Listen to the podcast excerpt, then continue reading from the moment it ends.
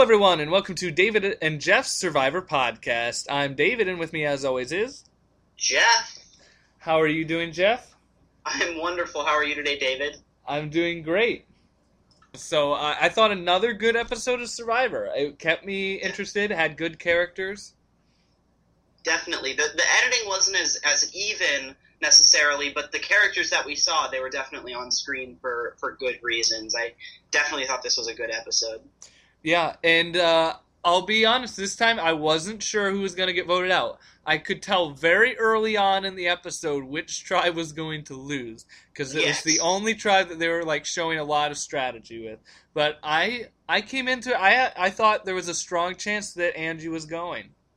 I, I did as well. I up until the very end, I was I was on the edge of my seat, and you know, once he pulled out the second vote for Yeah. Roxy, I knew she'd be going home. Yeah. But really, I I didn't know. Um, and I love when Survivor can do that when there's really an even even poll. But I think Roxy was the right decision for for the tribe as a whole. I think Roxy was the right decision for everyone except Russell Swan, but there wasn't anything he could do about it.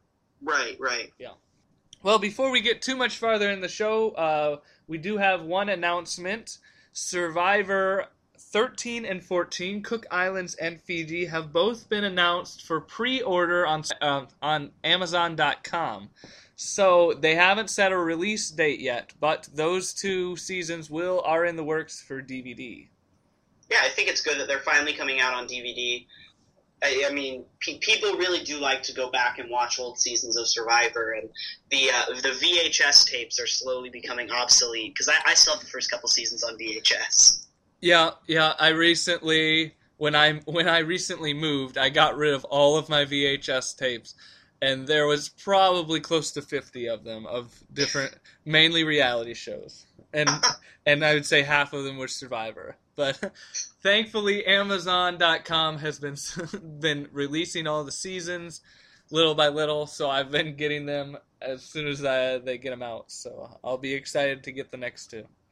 I did like the old. I know, uh, like Survivor All Stars and I believe Survivor Australia. They both had commentary from the cast, which was really interesting. I don't, I don't think the new ones have that, and I wish they did. No, they've really skimped out on the special f- features as far as these are sort of fast production made and they're uh, on demand, so they only make them if you order it.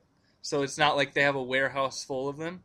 Right. Um, but yeah, season one, season two, All Stars, um, Pearl Islands, Vanuatu, and Palau all were actually uh, released commercially in stores, and they all of them have audio commentaries, which are which are really nice. All of the ones through Amazon, so that's three, four, five, six, and then now we'll have uh, 13 and 4 or yeah 13 and 14 and 11 and 12 guatemala and exile island also all of them are released they don't have any commentaries or anything like that because that would be too much money to spend but um, but they do have uh, all the early show interviews when they still did that and some other random behind the scenes thing like things you would see on the the website when it first came out. That's that's what you get on the uh, the DVD. Which is also nice. Yeah, I mean it's it's good, but I I do agree. I I love the audio commentaries of it. That, those are pretty nice. All right, well I think that's all the announcements we have. Unless you had anything else, Jeff. I don't think so. All right. Well, then we are going to be talking with the to the one and only Edna Ma from uh, Survivor South Pacific, and I'm really excited to talk to her um, and hear her thoughts on the show. And uh, going to be asking, of course, the most important question about her tree mail visor. I think, I think that is the most important question. So we will be asking that. Don't worry, we Yes. we do all the hard hitting questions here. Right. all the all the facts you never wanted to know. Uh, no, it should be fun. I, I enjoyed Edna on her season, and uh, it should be a good time to, to talk to her. Yeah. But uh, before we talk to her, we have a couple things we're going to do first. And the first one is to update um, our scores between Jeff and I. As we had mentioned on the previous podcast, Jeff and I are doing a prediction game.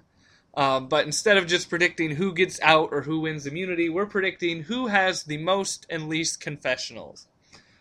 Jeff, do you want to uh, state uh, the winner of the most confessionals? Yes. Well, the per- last week you chose Lisa as the person with the most confessionals, and I chose Malcolm.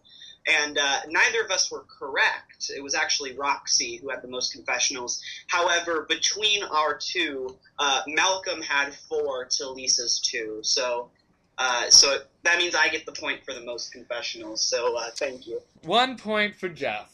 Um, as far as our least amount of confessionals, I chose Katie, and uh, Jeff chose Pete. And in fact, we were both very much correct, as they both got zero confessionals. So it's a tie, no points. So right now, Jeff is currently in the lead, one to zero. It's but, a good feeling, David, to finally win something. Yes, but this is a this is a long term game. You won the battle, but maybe not the war. So maybe, ho- hopefully, I win the war too. Well, it depends on who you ask. Um, But let's make our predictions for next episode. I think now we can pick returning players. I think that we've shown that. I think this uh, one proved that they're the returning players aren't getting the most necessarily.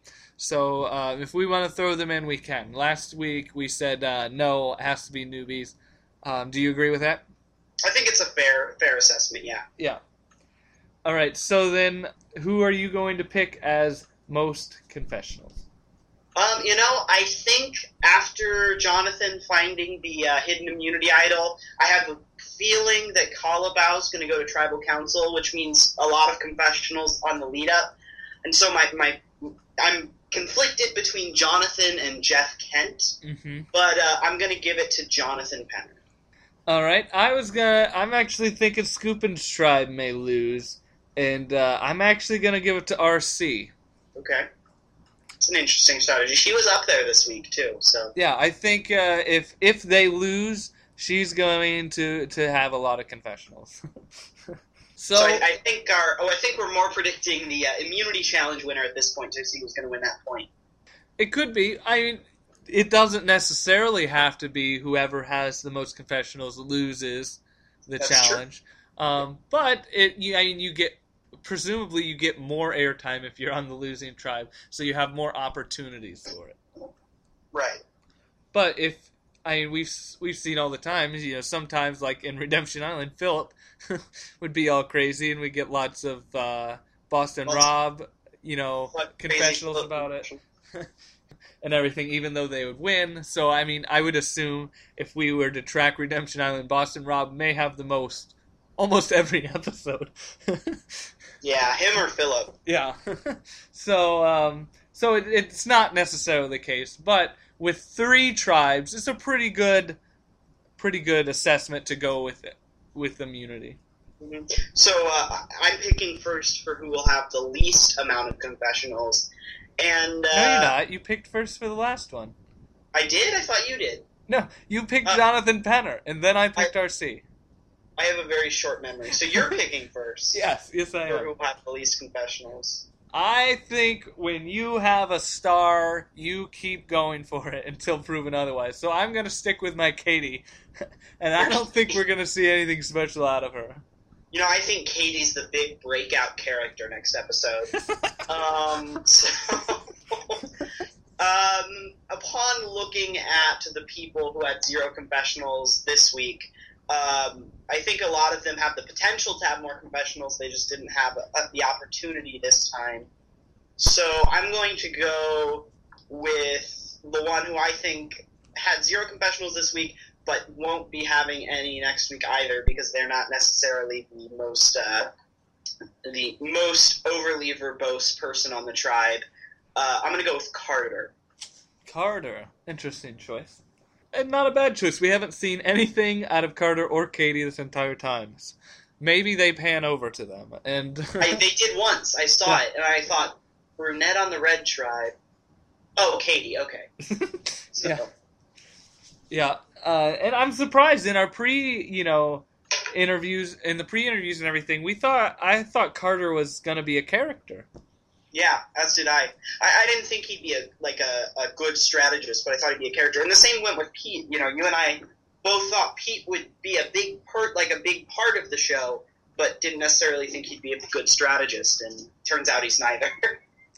I don't know. I thought Pete, like I said, I thought Pete would turn into a Michael from Survivor One World, which he didn't really have that many confessionals either. There's at least something about Michael. You know, he stole the. Uh... Yeah, yeah. I had such high hopes for him with episode one, and then episode two came along. Nothing happened ever since. so, and I, I think I said I had even less hope for Pete, and so he has proven in two episodes not to really do anything. It was actually funny because I uh, kept trying to show my friend Pete because she couldn't remember who he was, and every time it panned over her over there, I, she either wasn't looking or it was him in his uh, orange hoodie, and he was looking down and you couldn't see his face. Not too much Pete, so yeah. All right, well, let's move on then to our historical analysis of Survivor. This is where we sort of talk about Survivor Philippines in the most current episode and how this compares with the rest of Survivor history. Yes, yes. Obviously, so, I think the the biggest uh, correlation to anything would be once again going back to Survivor All Stars and having the only other time we had a tribe of three, and the same tribe loses twice in a row. Saboga. Yes. Matsing is the new Saboga. Yes. Uh, definitely, and I think there's uh, there's an interesting. I mean, a lot of the characters on Matsing could potentially be uh, correlated to maybe someone on Saboga. You know, I, I see Denise as kind of a Jenna Lewis in, in her strategical mind, where she's kind of decided the vote. Um, obviously, you put Zane as you know you put first vote with first vote, but the, you're comparing Zane and Tina. Yes, they're the same person as actually. Did you know that? and then and then Roxy is Rudy. That works. This works. No, I was just saying the four left are like the four from Saboga, and I'm going to be quiet because obviously I'm an idiot. I I never said that, Jeff. you thought it really hard though. No, I I was I was actually very intrigued. I was like, oh, I never made these comparisons. Let's see where he takes this and then I got to Zane equals Tina. Yeah, and... and then you lost me. I was like, okay, I can somewhat see Jenna and uh, as Denise, and I thought you were gonna make like Russell Swan as Rupert, and that uh, was my next one. You didn't let me get there. well, you should have started with that one. Any other historical comparisons that you saw this week? So we had Penner finding the hidden immunity idol in episode two. Um, have we had anyone else find it in episode two? I know we've had some in episode one. Right, Sabrina and Christina both found it in episode one on their seasons. Um, the only other ones that found it in episode two, though, were Ozzy in South Pacific and uh, Russell Hantz in Survivor Samoa. So it's it's a rare it's a rare occasion for someone to find it. Yeah.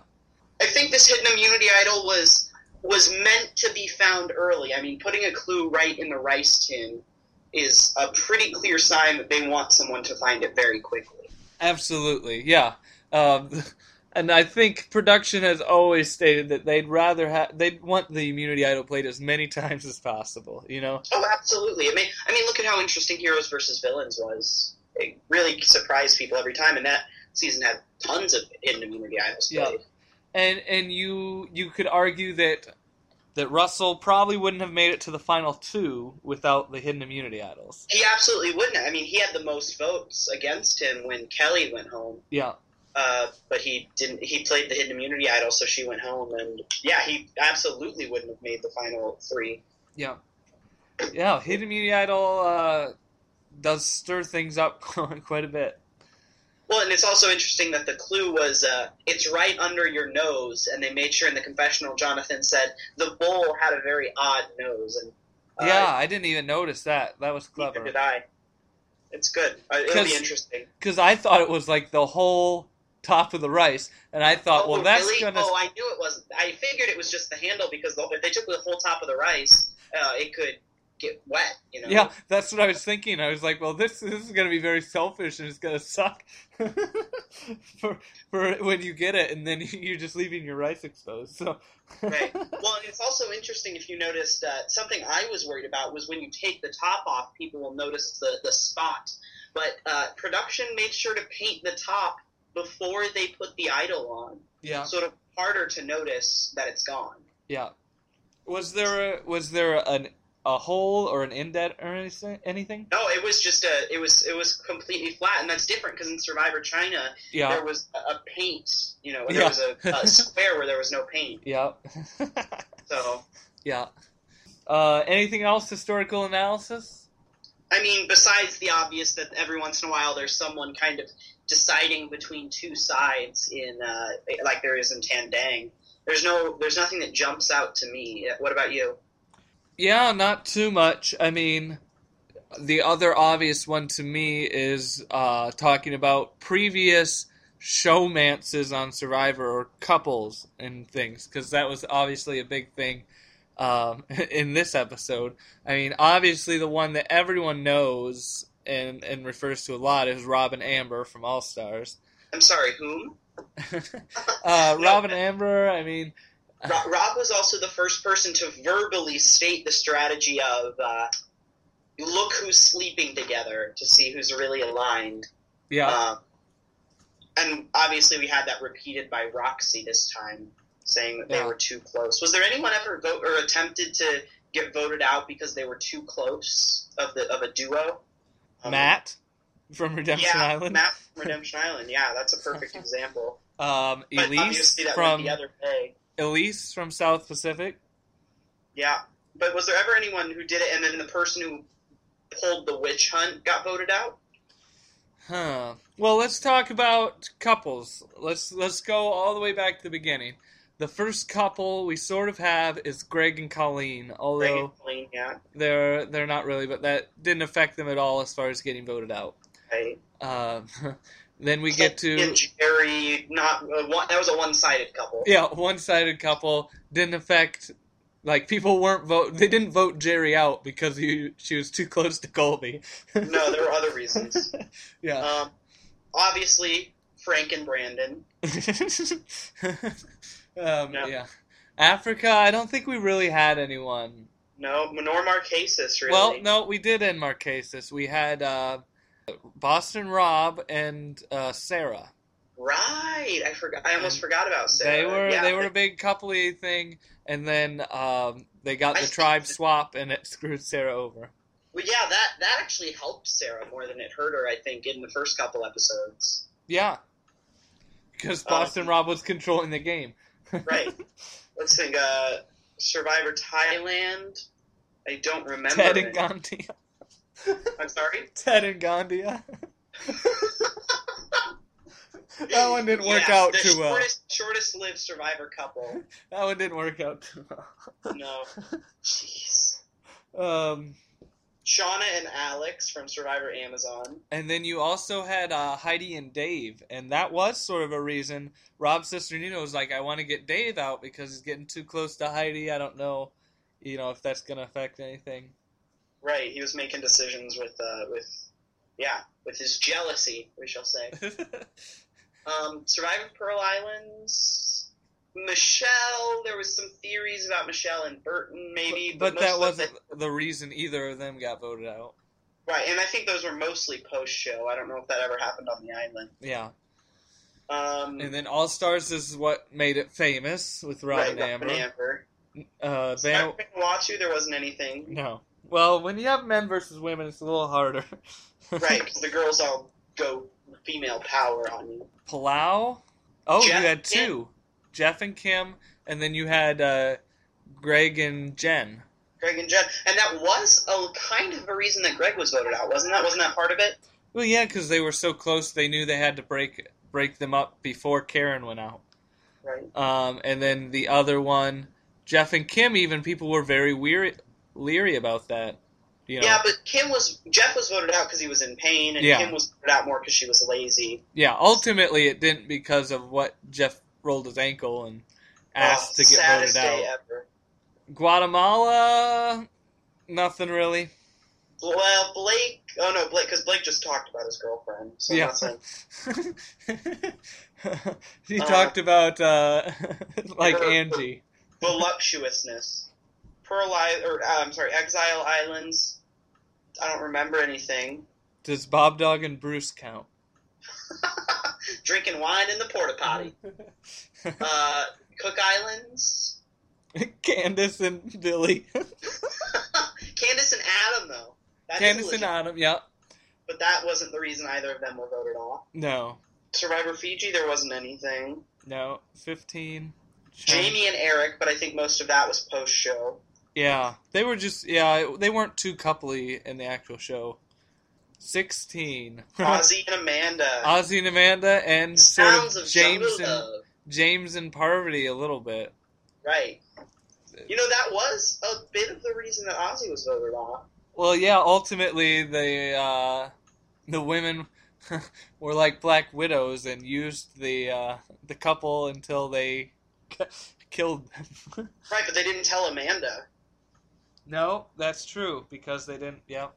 So yeah, that's another one. Seventeen Gabon, Nothing I can think of. Bob and Sugar, Oh, dear. Randy Okay. and Corinne. oh wait, no, no. The the one actually in it was Marcus and Charlie. Right, right. That was sort of one sided too, though. yeah.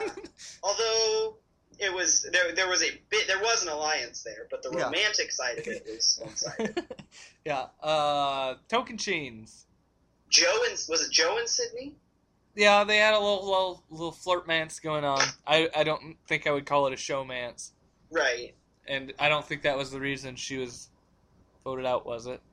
No, nor was it the reason that he was medically evacuated. that was the. Re- now that uh, now that Sydney's gone, I can't continue in this game. I have a broken heart. that is man, that is manifested itself in a wound on my knee. I just recently heard that uh, Stephen Fishbach was sort of trying to do a little flirt match with uh, Erinn to get her on their side and to vote with them. Really? Yeah, That's interesting. because you know she was all sort of by herself in the thing, so it was playing up the more charming card. Like nothing really happened or anything, but Well, and you know, Stephen is now dating Courtney Yates yeah, from Survivor China. yeah. Um, let's see, Survivor 19. Samoa, nothing I really. Right? I mean, besides Russell and the producers, I can't really think of anything. Russell and Shambo. um, okay, Survivor 20. Russell and Parvati, but again, that, that, wasn't romantic really though, Right. though. Russell wishes it was. Yeah, yeah, yeah. Nicaragua? Did we have anything? Not oh, really. we had the sort of uh the one-sided thing with Brenda and Chase. Right, right, where Brenda was using him. Yeah. But once again, not the reason. I'm surprised Ca- Purple Kelly wasn't in a showman. She seems like the showman's type. She didn't seem like any type to me. I didn't see her. Um, how about Survivor 22? There was um, Matt and Andrea. Matt and Andrea. and David and Puzzles. I'm sorry, David and Puzzles. right? And uh, again, and the producers, 23 South Pacific, Keith and Whitney. Keith and Whitney, which is actually a big deal because Whitney was dating someone prior to the show. Or divorced or, or something. No, she had a she had a significant other during the Oh, okay. the Was show. that what it was? Yeah. But wasn't she married? I, I don't remember. Yeah, I don't remember the exact details. I just remember watching the Ponderosa video, and she said there is a significant other at home. So Yeah, I think she was married and then uh, got a divorce. because of the show. Either that or she was getting a divorce. Yeah, I don't know. And then Survivor 24, there wasn't really anything because the girl power. Um, Cat and Blindsides. Definitely a big showmance. The the chicken and the rooster. Chicken and the Rooster, that's true too. Tarzan and the Dirt Poop. Tarzan and his wife. Which I think might be the best showmance in the history of Survivor. Um, wait, you get Leif and uh, the water slide, the box. I thought it was Leif in the or box. in the box, in the coffin. Bill and Colton. Oh man, we're just killing it with Survivor. All right. Not- none of these people are going to want to be our guests, David. So I think this uh, is the first time maybe that someone has tried to break up a couple and it didn't work. right, it backfired. Yeah, because I think there's been couples on, um, but people weren't really that didn't care that much until eventually that we they got them out. But Right. See what's going to happen. You know, I, I think uh, the big question is. Uh, I mean, I know. Denise, Malcolm, and Angie will be an alliance, but will Malcolm kind of let his alliance by, with Denise kind of fall to the wayside in lieu of Angie, or will that? You know. I well, think the big question is. If they lose another challenge, are they going to vote out Angie because they need to win, or are they going to vote out Russell because he's not in their alliance? I don't know because I can't imagine they're. I, I hope they do, but I can't imagine the producers are going to keep three tribes for too much longer. So I would say strategically, it'd be better to vote out Russell. From the vibes I'm getting, I think a shuffle or a somewhat merge of the tribes is imminent. It's going to happen. They, But- they will go. I think it's. Uh, they will go to two before they go to one. Yes. The Um, question at what point? but I don't think it's going to be next episode. I hope not. I We think it's going to be, I think they're going to sort of do it like All Stars, where they have one or two more episodes, and then I hope they'll just completely shuffle them instead of having the disbanding like they did in. Uh, Right. Well, in All Stars, they tried to do the disbanding, and then they tried to shuffle them, and it ended up being everyone on the other tribe Yeah. except for Amber. Yeah, yeah. but uh, yeah, hopefully that will will work out. I I'd almost rather not see it get down to two tribes and keep the three, but it looks pretty obvious to me from interviews with people. Jeff Probst has done so, answered some questions for Dalton Ross, and it, it looks like they're going to. Right. Which two tribes? There is a there is a good thing about two tribes. You know, there, there's a lot more people. You know, it's sometimes a bit more surprising during that time when it's two tribes because there's nine people who could go home instead of you know four. Yeah, But but give me two or three people from every tribe on one tribe together, and not the same six plus two people. You know. right. Well, it's the same. I mean, they tried to do the tribe swap in one world and it didn't end up working just because everyone got lucky and got with their you know one alliance got together and another alliance got together and it didn't make it fun. Yeah. So I, I don't know what what they're gonna do, but hopefully some hopefully something that doesn't just keep alliances the same. If we have another post merge where it's just one after another after another, it's gonna be no fun. Well, and if that happens, they have nothing to blame but themselves if that's how they do the sh- the the shuffle. You know, Right. you know, if they want a good post merge season, they need to create an environment where that happens. I agree. But that is all for our historical analysis. We got a little long winded there, going at season after season, but that's all right. Us get long winded. What? Yeah, I know. Us that never happens. No, never. but uh, should we uh, should we get Edna on the line and talk to her? Yeah, let's try to do that. All right, well, here we go. Let's get Edna. All right, and we now have Edna on the podcast with us. Edna, how are you doing? I'm good. Thank you very much for having me. Uh, we're very glad to, to be talking with you. Um, how have give us a quick update? How are things for you since Survivor South Pacific ended? Oh, it's uh, things have been good. It's been about um, I don't know, almost a year since we got back, and so um, I got pregnant uh, three months after I got back and had my little boy, and he's uh, four months now. Oh, well, congratulations. Thank you very much.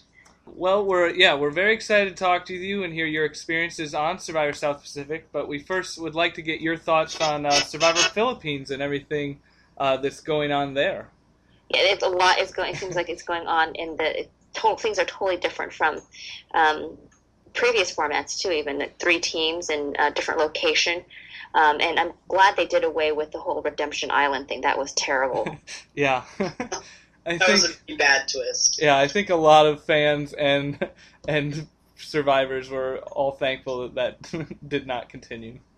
Yeah, I, I mean, from a actual uh, contestant side of things, you had half the challenges, and you couldn't even go to every. Um, you couldn't even go witness the challenges when you went to Redemption Island. Only two people from your tribe can actually, or from each tribe, can actually go. So it's not like you had any activities to do around camp either. And there's so many, so much you can talk about with these other people. So Yeah. All right, so let's start talking about uh, Philippines. We obviously have the three tribes, um, and then the three returning players from the game who are all medically evacuated. Let's first uh, talk about Michael Skupin and his tribe. You sort of saw initially he make this alliance right away with these other three younger people, mhm. um, but you still have the other two older people, and he seems sort of conflicted. I mean, it sort of seems like he's maybe not the happiest with this group of three. Who do you think is really in control of this tribe, though? Who's in power? Do you think that it it is uh, RC and Abi, or do you think it's Michael Skupin actually has more power? Who do you think's in control of this tribe? um, RC, I think, I think the way it's um, presented to us, it, we want to think that RC and um, Abi are in, in charge, but I really don't. I don't. I don't think so. They've been in a, um, a good position right now because they haven't had to go to tribal council. So I think as as tribal council, as they as they start to go to tribal council, you'll start to see it emerge who's actually in charge. So, I mean, now let, let's talk about Jonathan Penner's tribe. Do you think? I mean, he we saw him find the uh, hidden immunity idol, which Mhm. is obviously- I'm sorry. That was really good, actually. Yeah, it was. I thought, and I thought it was hidden. I thought it was cleverly hidden. Yes. Um, but do you think that his insistence on finding the hidden immunity idol, you think that'll only save him for one tribal council, or do you think he's going to be able to kind of become friends with some of the people? So I talked to um, I talked to Cochran about this um, yesterday, and we're actually on the same page when it comes to this. Um, and I did I, I follow the same philosophy. Whoever decides to go on Survivor, I would highly recommend not making it so obvious that you're you're like kind of alienating yourself to go look for the idol because everybody's in the cave looking, you know, trying to stay dry or whatever or whatever they're doing. If they're all getting water or firewood or whatever, like if you are the one person out looking for the idol, it really alienates you and it makes you look really selfish, especially early in the game. So um, I think in general, yes, the idol does save you for only one round um, or one vote uh, elimination. But at the very beginning, it just makes you look really suspicious if you're out digging. And and the tribe, their other his other tribe mates were very suspicious from the beginning.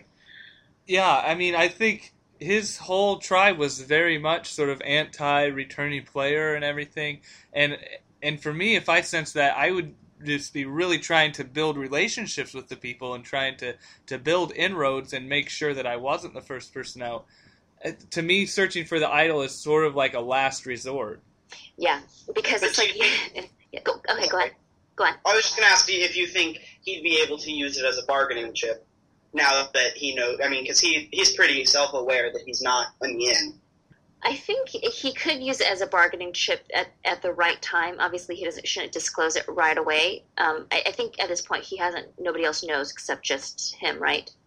Correct. Yeah. Okay. That's what they've shown us. Yeah. Yeah. Okay. Um, versus on the Skupin's tribe has um, somebody. They two girls know that there's a clue, right? Is that where we're kind of Abi okay? Okay, that's right. But they haven't found the um, idol yet. No. It can be used in a bargaining chip. I just, I just think it, it, the bargaining chip thing just lasts for only for a short period of time until it actually um, gets played. Yeah, I mean, and going out and just telling them then that I think that puts an even bigger target on your back. So yeah, you have the idol, but then they may want to get you out even more so, and now try to blindside you because they know you have Right. it. Right.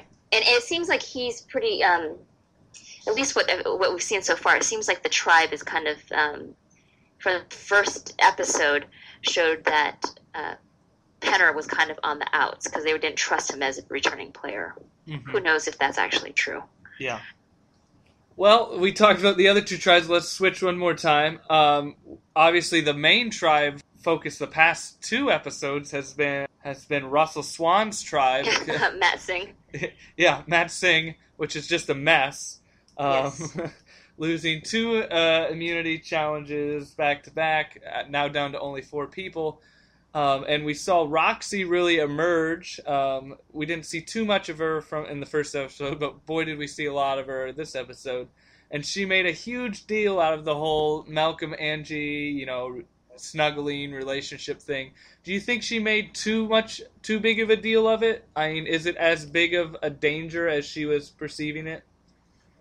I think it's uh, she has some reason to be suspicious because how you pair up in your um, sleeping relationship um, reveals the alliances. I mean, th- that's that's why they focus so much on it. I, I snuggled with Coach. Sophie snuggled with Albert, and then Cochran snuggled with me and Coach later once we merged. So I mean that's exactly how our alliances um, kind of formed, and like Keith and Whitney snuggled as What as well. Poor Brandon left alone. Brandon slept by the fire eh, with Rick actually, because um so. But they didn't snuggle. Like Rick was like one of those guys that would just sleep by the fire, but the fire, and he wouldn't want to touch anybody. You couldn't even have um, he was just a strange guy like that. I think he was just kind of uncomfortable. Um, didn't want to make it seem very broke back at all. So he just was on his own.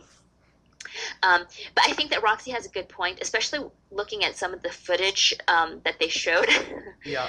um, it looks like everybody was just laying, you know, side by side like sticks, and it was basically Malcolm and Angie who were doing the cuddling. So it, it appeared, and you know, it's dangerous. Like um, in Redemption, um, the season Redemption Island, um, Boston Rob sent Nat out to Redemption Island because um, you have those those two individuals will vote in a pair. Yeah. So um, it, she did have some, or she did have an argument there, but obviously I didn't think that the argument made very much sense. So I think it had a lot to do with uh, Denise um, kind of having an alliance with Malcolm, obviously. Yeah. To be fair, I would snuggle with Angie.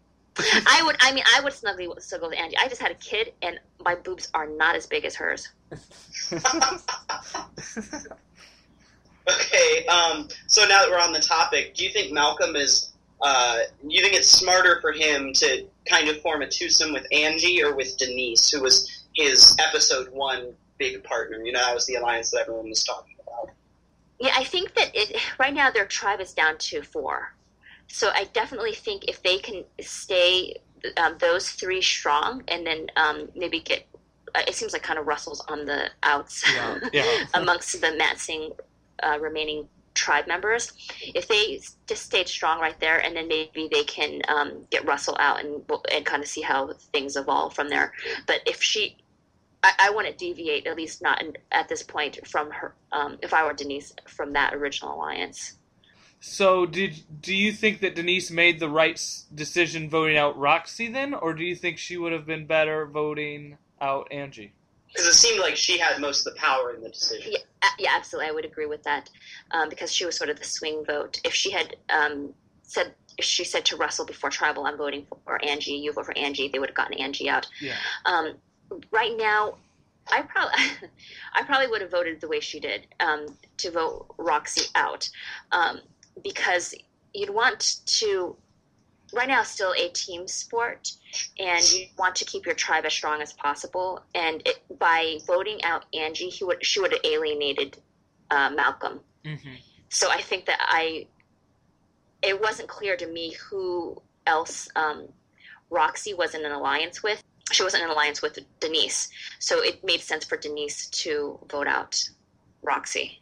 Yeah, I agree. I think if she had voted out uh, Angie, you potentially could have had um, Malcolm and Roxy um, versus a Denise and Malcolm, and then you have two and two. But Right. if you do it this way, Denise and Malcolm can either go with Angie um, and get uh, Russell out, or they could go with Russell and get Angie out. So I think this secures her spot a lot more than keeping Roxy in the game. Right, I agree. I think she was it was a smart movie. and, and surprisingly, it seems like every season there is one woman who is in her late thirties, early forties, who tends to have an emotional breakdown. Last this Yeah. season, it's Lisa. Poor thing, 'cause I really liked her on The Facts of Life.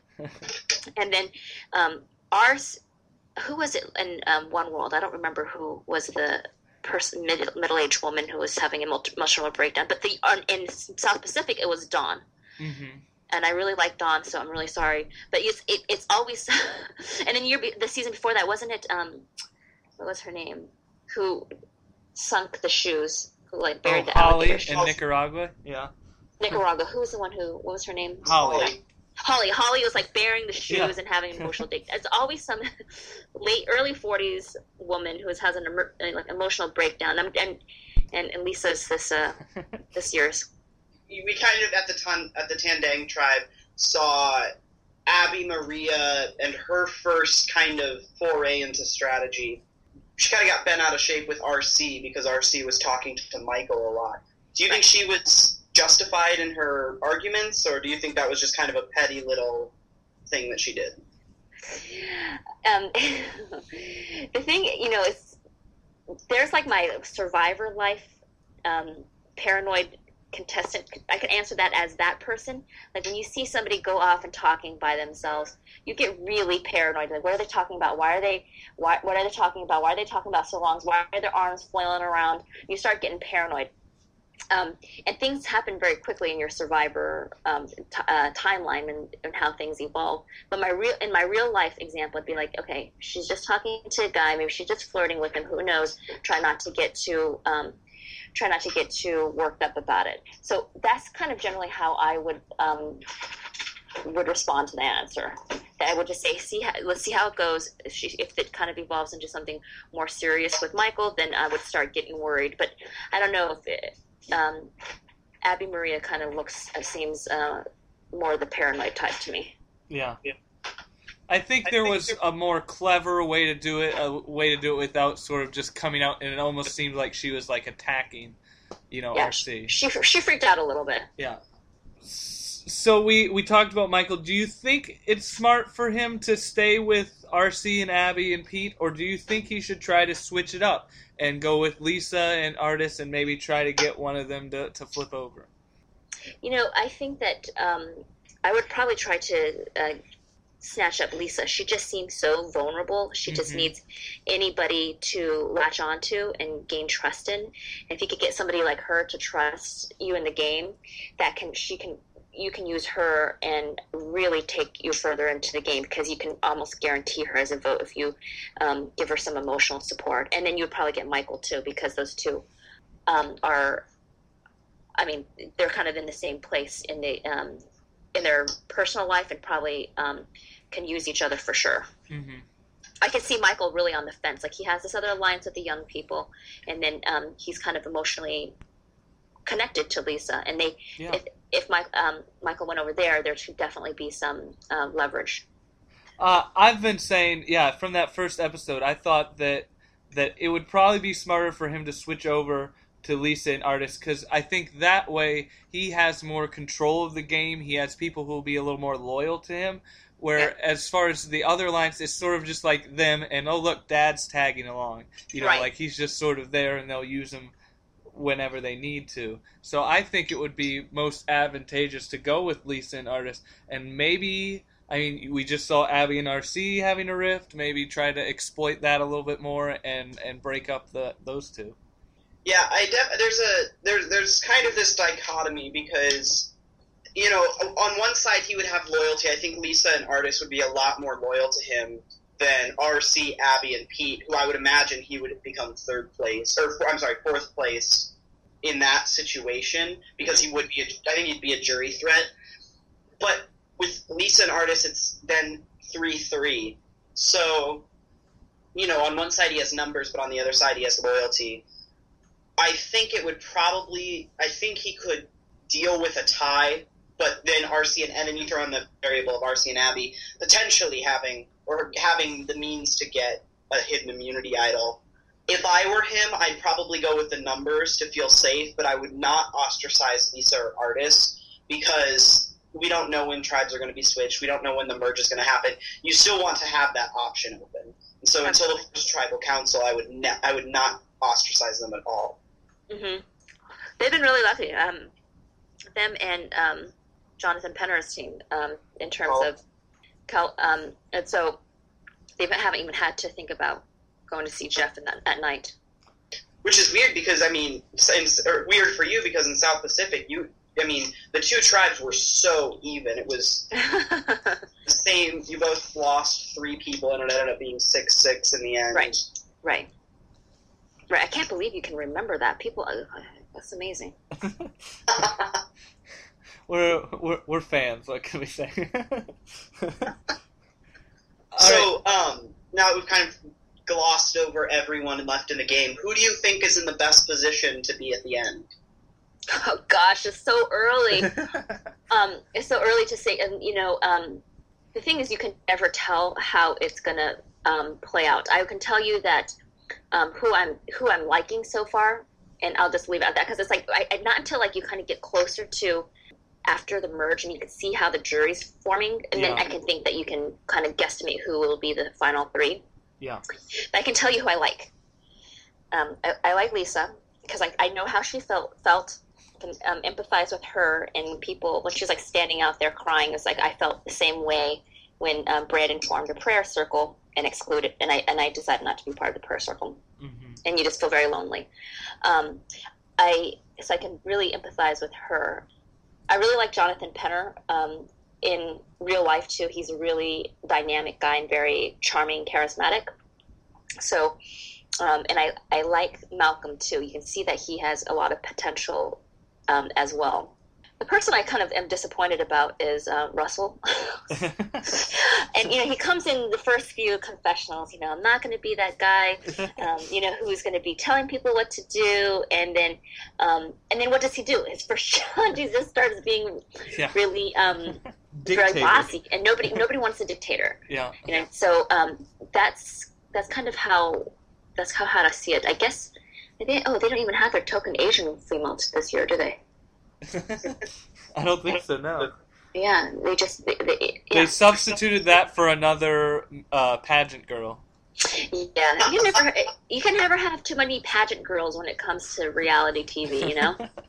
but you know, every once in a while they're not disappointing. I mean, Angie has shown sparks of strategy. I don't know if it's. Are you talking about when she said cookie, Jeff? Oh yeah. Yeah. Maybe I'm just uh, dazzled by her good looks. Uh, she, it's a very impressive bathing suit she has. I I could not believe when she said cookies, and then you I, see. I couldn't believe it because I was like, did she re- hear the question? Yeah, yeah, and not only that, but sh- someone else already answered it before her, so it wasn't like she was the first person getting it. well, I think I think her her intent wasn't necessarily flawed. It was her handling of the question. You know, her, I think her intent was pretty purely, uh, we're good, which isn't true, but if that's how you feel, you know, you're welcome to feel that. But when someone's about to be voted out and you just, I'd like cookies. Eh, you know, the you know. thing is, I will say it's um, tribal council is very intense. Like you walk in there, it's totally quiet. None of that music that you hear um, on TV is actually playing.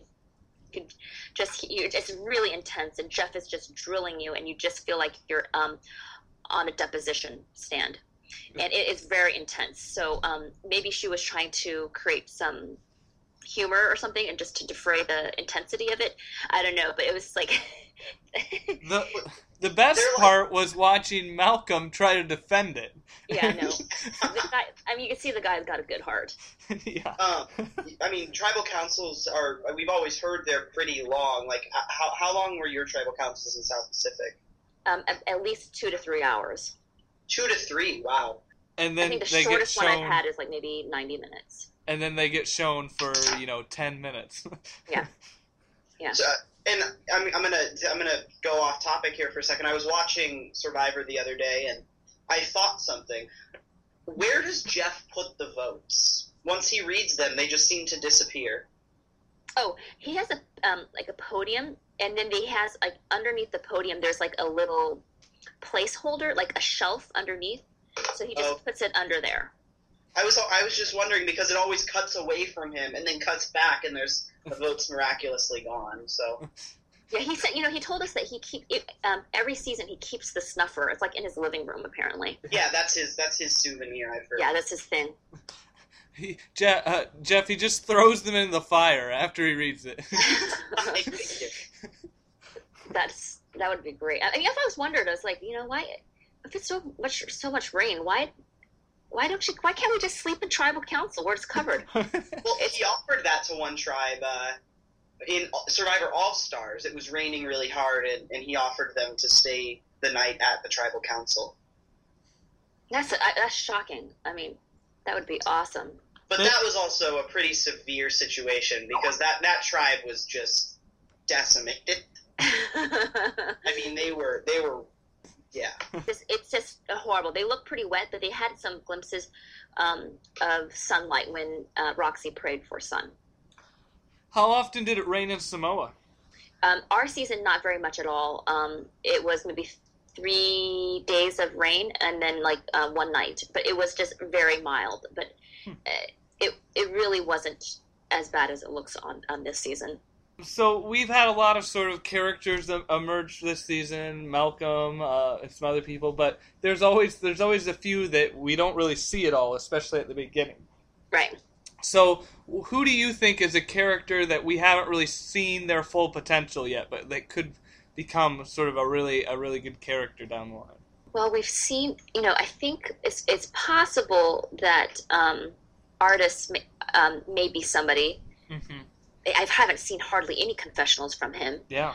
Um, so that could mean a couple of different things. It could mean that he is Keith 2.0, or it means that he gets further into the game, and um, we're just they're just saving his confessionals up. Um, so I, I, don't even know how to interpret that. So, but there's some um, hope there. I think could get. He seems like he could be a potentially very interesting character, and I think um, there's a lot more story with um, Denise and her whole sex therapy um, background, and, and, she seems to be she seems to have a lot of reasonable uh, logic in uh, what she says in her confessional. So I, I, I, like her a lot. I think there's a lot more there. Yeah. I also think Carter is a person who I think could I could see a lot. Like we haven't really seen anything from him at all, and That's... a lot of people actually from Penner's tribe other than Penner, but. Yeah, Katie, we haven't seen much from. A little bit from Jeff and Dana, but and Dawson, we've seen some from as well. Yeah, I think it's still relatively well, still definitely early. And oh yeah, Carter is. He just seems to be really quiet at this point, so we'll just we'll just kind of see where he's going. I guess he, he of of that tribe of the guys in, in in that tribe. I think he kind of definitely kind of stands out more as the alpha, one of the alpha men. Mm-hmm when, when Penner's not around, seems like he's kind of dominating the conversation. You want to know something interesting, Edna? Of course. From your season, your, your season has the record. One person on your season has the least confessionals per episode of any person in Survivor history. I think it's Keith. It's Keith, right? No, he's he's oh Rick. Rick. It's not Rick. It's actually Whitney. Oh, Whitney. Okay. I wonder yeah. why just an interesting Survivor tidbit. How, how um how did you find that out? Did uh, you count every single time, time Jeff? uh, someone else counted them and put them on a quiz on uh, Sporcle.com. But interesting, because why, Whitney wasn't, you know, uh, uh, there wasn't a shortage of words from her. Yeah, um, we saw not, not, a lot not, of her.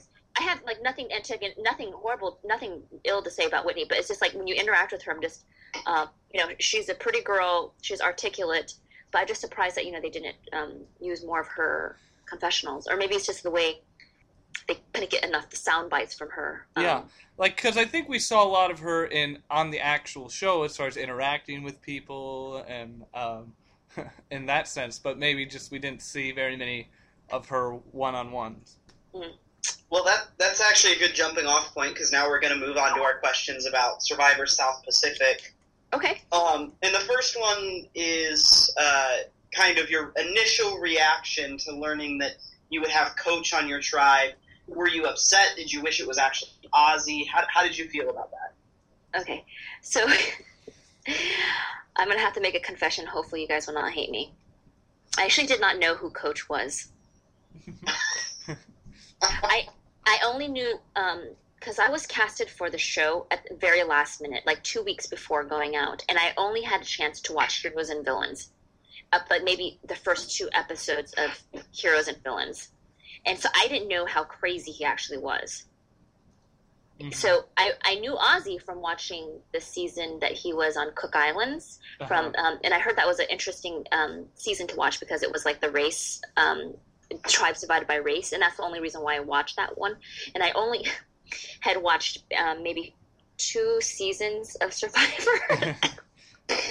oh god! And so I, I knew who Ozzy was. I didn't know who, and I knew he was a provider. So um, so as horrible as that sounds, I, I and I like my limited information. I wanted Ozzy on my team because I figured that it would be um, at least I'd have something to eat, and it was Mhm. somebody I was familiar with. But as things turned out, I think um, it worked out pretty well having coach for some reasons and not so much the other reasons. But secretly, yes, I wanted Ozzy. Sorry, coach. So yeah, how how were you cast on the show? So um, I have a business on the side, um, and it's a kit that numbs the bikini area before waxing or laser. It's called um, Berries, and I was looking to try to get on the Shark Tank. Ah, so s- in season 19, um, Mick Trimming was the third. He was basically Albert. He didn't Yeah, get any yeah. votes. Got to the final three, no votes casted for him, yeah. and everybody was like so angry at uh, Russell that you know Natalie won or whatever. So um, I knew Mick, and so I con- I reached out to Mick and I was like, hey, you know, is there any way you you, know anybody at uh, Mark Burnett Productions? I want to try to get on the Shark Tank show for these vest- investors and stuff like that. Try to raise some capital for my business, and um, he didn't he didn't know anything about that. But he's like, what I do know is like they're they're casting right now for final casting for Survivor. I went on on Tuesday for that, and I was um, by Thursday I was sitting in front of Mark Burnett and uh, Jeff Probst, who I also did not know who he was, Oh, um, wow. and because I just don't pay attention to these things. But um, when I saw him and he took his hat off, then I knew who he was and I heard his voice because I had literally only seen season one and then season nineteen of Survivor at that point, and then so I had a lot of of weight gaining to do, some training and um, watching Survivor, and I was working full time as a physician at that time too. So I was incredibly overwhelmed with um, and transferring over my business to somebody else. So that's how I ended up on Survivor, and I don't think they expected me to make it that far at all. That's why when you saw me approach Coach that first day in Redemption Island after he lost the challenge, or after Ozzy won, Yeah. um, there was no strategy talk for me. It was just like, "Hey, coach, this is who I am. Don't worry about losing the challenge." And it was it was just that. It was just me trying to reach out to him and um, just have a normal conversation, no strategy. And I think that he didn't know what to make of me, and so um, he didn't include me in his alliance. I think, yeah. So that, that's that. That's my story. So when did you first uh, realize that Coach did make an alliance of five people and that you were not in one of them? When Brandon came up to me in that shelter um, Mhm. three or four days later, when he decided to take his shirt off and have um, every single one of his little hands tattoos exposed to the world. Um, he it was about day three or four, and he went, um, you know, made Mikayla cry and, and told him that he wasn't part of their alliance, and told me too that um, I, even though they say that I'm part of the alliance, blah blah blah, I'm not really part of the alliance. So pretty much, but you know, this guy is like not a very reliable source of information. So um, I said, okay, that's fine. A few tribals later, um, we're sitting at tribal, and um, Brandon says we are the Upolu Six, and so I thought that things had changed by then, but um, it, it it hadn't, and so um, anyway, that's that. So you know how that ended. Yeah. So uh, a big moment was actually uh, your third tribal council where there was all, a split how do you remember that? we, Uh, we are masters. We're big fans of the show, and then there's also always Wikipedia to refresh us. Okay, and that's reassuring because I'm like, how do you know that? You're like a, a, a Rain Man for Survivor. Well, That's how. Yeah. So it was between you and Mikayla, and Mikayla ended up getting voted out. How confident were you going into that that you were gonna stay? Well, that was like one of the worst tribal councils because um, I wasn't. I packed my stuff for tribal council every time. It was like my water bottle, my little, my briefcase, or whatever, the little satchel they gave us, and um, everything. And I was ready to go to Redemption Island every time. And so, Was that because you were scared, or was that because of a respect thing? You didn't want to be seen as overconfident. a, a little bit of a little bit of both because um, you never know. You can never you never know. Um, so I, you know, Coach told me I was good. Rick told me I was good, but people are known to lie in the yeah. game Yeah. so, so I didn't, I didn't really, I didn't really, and I just thought if I can, and you know, it's, it's like um, Tarzan said last season. He's like, when you first get to the game, all you just kind of focuses on don't be the first one voted out. And I think this is a relatively good strategy. Don't be the first one to be voted out, and then try to make it to the merge. You want to try to make the merge. Like you just you change your strategy as you your goals as you kind of go into deeper into the game. And um, all I didn't, all I wanted to do is not be the first one voted out, and then gradually, um, I like if I can make it to the merge, that'd be amazing. And then I got to the, we got to the merge, and I'm like, oh, please let's try to get to the final three. Even if I don't win, no big deal. Final three, because um, I had you know Mick to live up to. Even though he didn't win, he still got final three, and I got seventh, and so I felt like a complete douchebag loser. so, who in your tribe? Who was who were you really close to? Who were your best friends?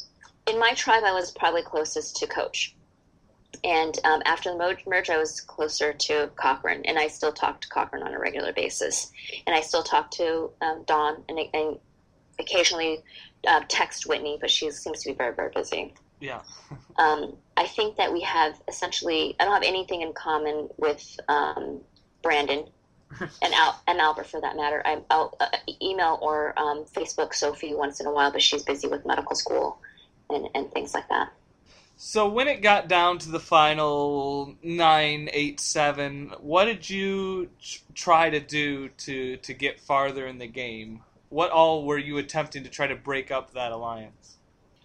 First of all, I was like, um, I, I continue to try to express or show my loyalty to Coach. I think that he was definitely running the show until I got voted out. Basically, then I mm-hmm. think that he lost that power. I mean, I think he had a lot of power when I was still in the game and when Cochran was in the game because he knew that we would be loyal to him, and he had the immunity idol. Yeah. And he walked out of that placing second with the immunity idol in his pocket.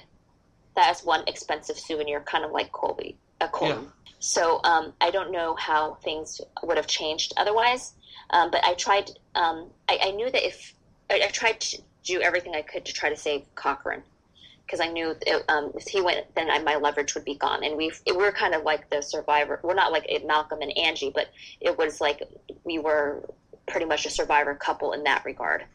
And so, and if he had me, coach, and Cochran, then that, there's a lot of uh, flexibility there. But nobody else on the other, every remaining other person on um, when it didn't really budge. They were very, very solid in where they stood.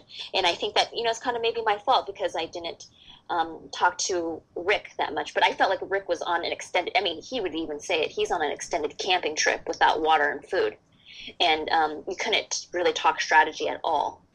So in the end, you ended up voting for Coach to uh, take home the million dollar prize, and unfortunately, he lost six three. But why did you uh, why did you vote for him? Why was that your decision?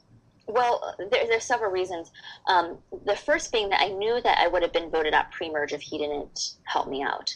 If he didn't help me at the time of Mikayla, the third tribal council, I guess it was for us, uh, um, when it was between me and Mikayla, if it wasn't for him, I knew I would have been at the pre-merge Ponderosa. So I, I wanted to show him that I was still loyal to him, even though he had voted me out. And I wanted this is like my way to say thank you.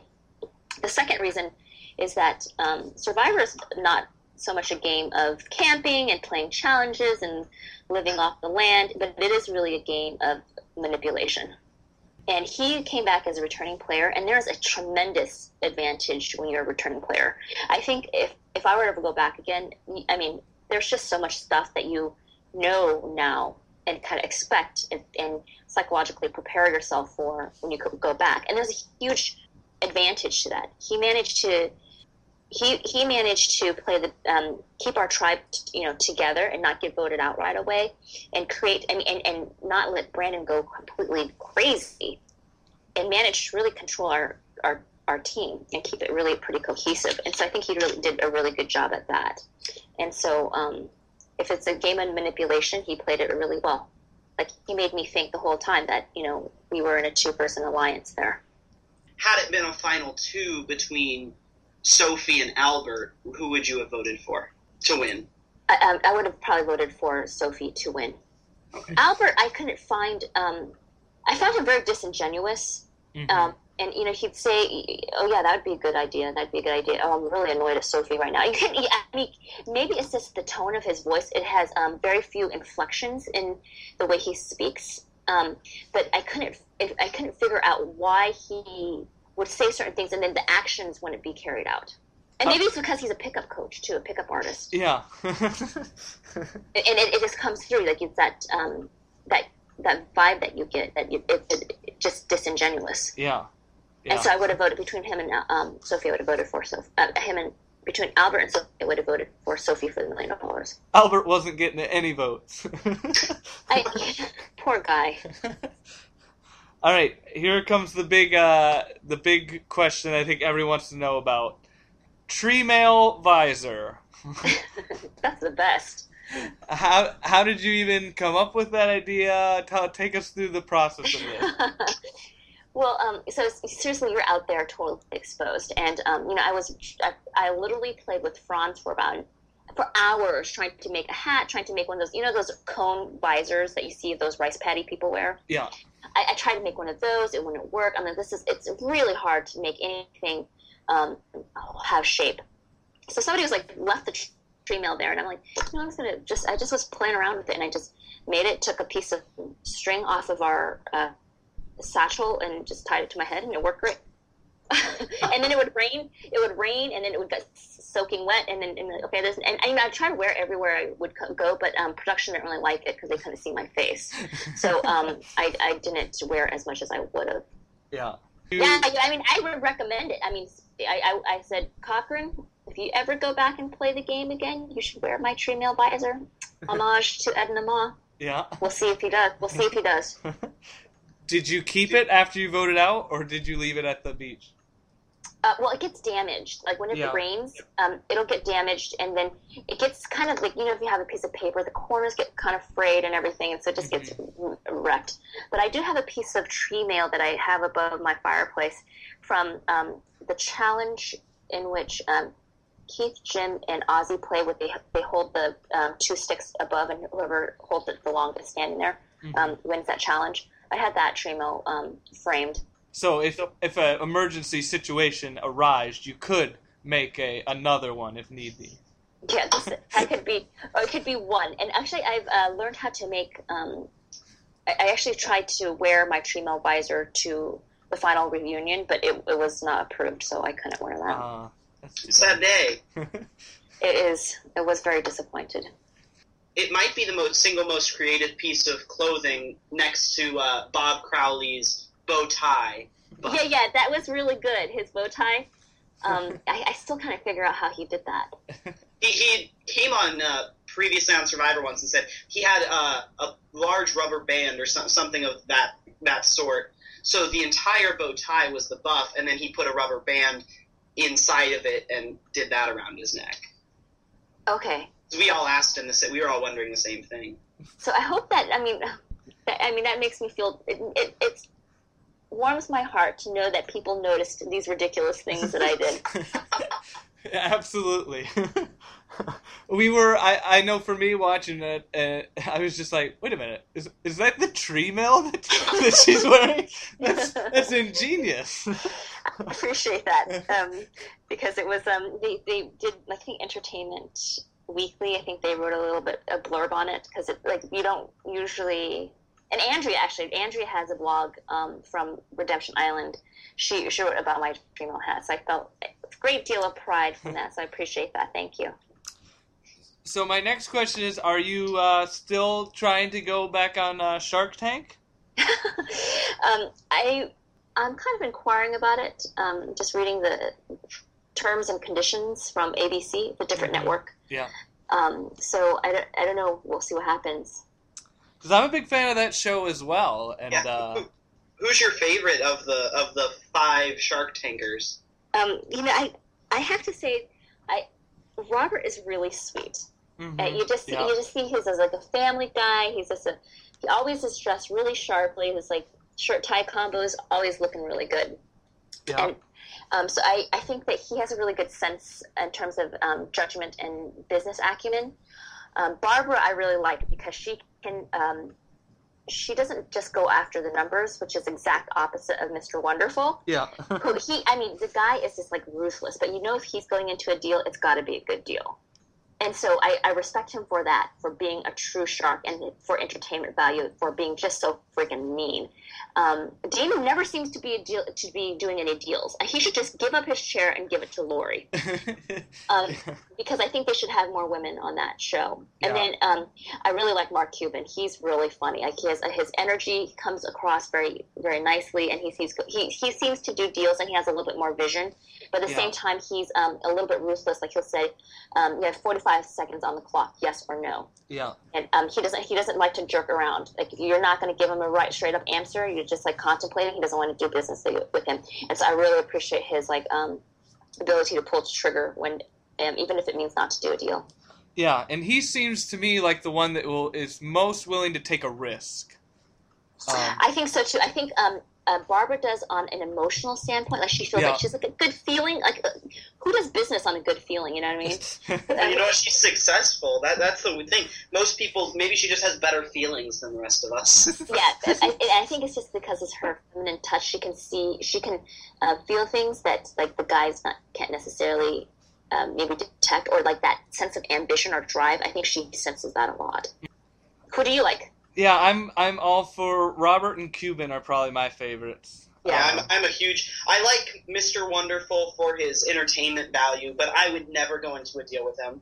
I I think Mark Cuban is the most comfort, comfortable and comforting, and um, I, I just I like the guy. I've seen him on other things. I like him as a as a person from what I've seen. So I and I know he has a bit of a temper, but other than that, You know, the thing is, if you did a deal with Mark uh, with Mr. Wonderful, the thing is, I think that it would work because he is so not I'd say greedy, but so yeah, fixated he's on the numbers. Maybe greedy is the right word. he's not gonna let something fail.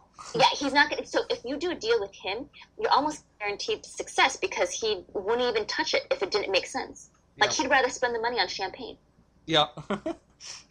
all right. Well, uh, I want to thank you again for for answering all our questions and talking to with us about the show. Before we let you go, um, we like to play a game uh, on the show, and it's called Imagine If. So if you're willing to play, we would love to, to do it. Okay. Uh, so basically, here's how the game works. I'll ask you a question, and this will be referring to your whole cast of Survivor South Pacific, and then the answer will be one of the people from your from your cast. Okay. All right. So the first question is this: Imagine if your whole cast were supermodels. Which player would constantly check his or her hair in the mirror? I think I think that's pretty easy. I think it would probably be Mikayla. All right. Next question. If you were all games, which player would be a barrel of monkeys? That's kind of hard, but I think my Brandon might be it. Brandon, okay. If all of you were participating at an elementary school spelling bee, which player would be eliminated first? Ooh, that would be Brandon probably. all right. Um, if all of your cast was nominated for a Nobel Peace Prize, which player would win? I think uh, it would be like between maybe Dawn or Sophie. Okay. uh, because um, S- Sophie's family comes from a long academic lineage, and and then um, Dawn has a lot of subspecialized knowledge in her area of expertise too. So it's hard. That's a tough one. So, um, We they can joint win it. okay, that's true. They do have those joint winnings. Yeah. All right. Imagine if um, all of you were awarded a thousand dollars to and a trip to Vegas. Which player would lose it all playing slots? Um, can we say Albert? all right, Albert. all right. Imagine if all of you were playing poker together. Which player would have the worst poker face? Probably me. I actually do play some Hold'em, and I was like the I'm like the worst. Uh, all right. Imagine if all of you were clothing designers. Which player's line would feature the hippest designs? I think Elyse. Mm. Okay. well, I was thinking Cochran because those sweater vests are pretty.